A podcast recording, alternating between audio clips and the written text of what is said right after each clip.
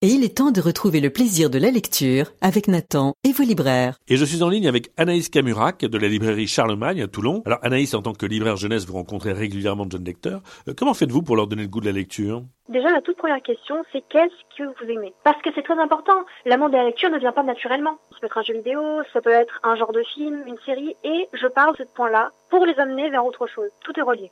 Et je leur apporte plusieurs livres sur cette passion-là, et ils font leur choix. Je les invite surtout à regarder le livre, à toucher l'objet. Il ne faut pas se fermer au genre non plus littéraire. J'ai beaucoup de parents qui considèrent que la bande dessinée ou les albums ne sont pas de vrais livres. Si, tout est littérature.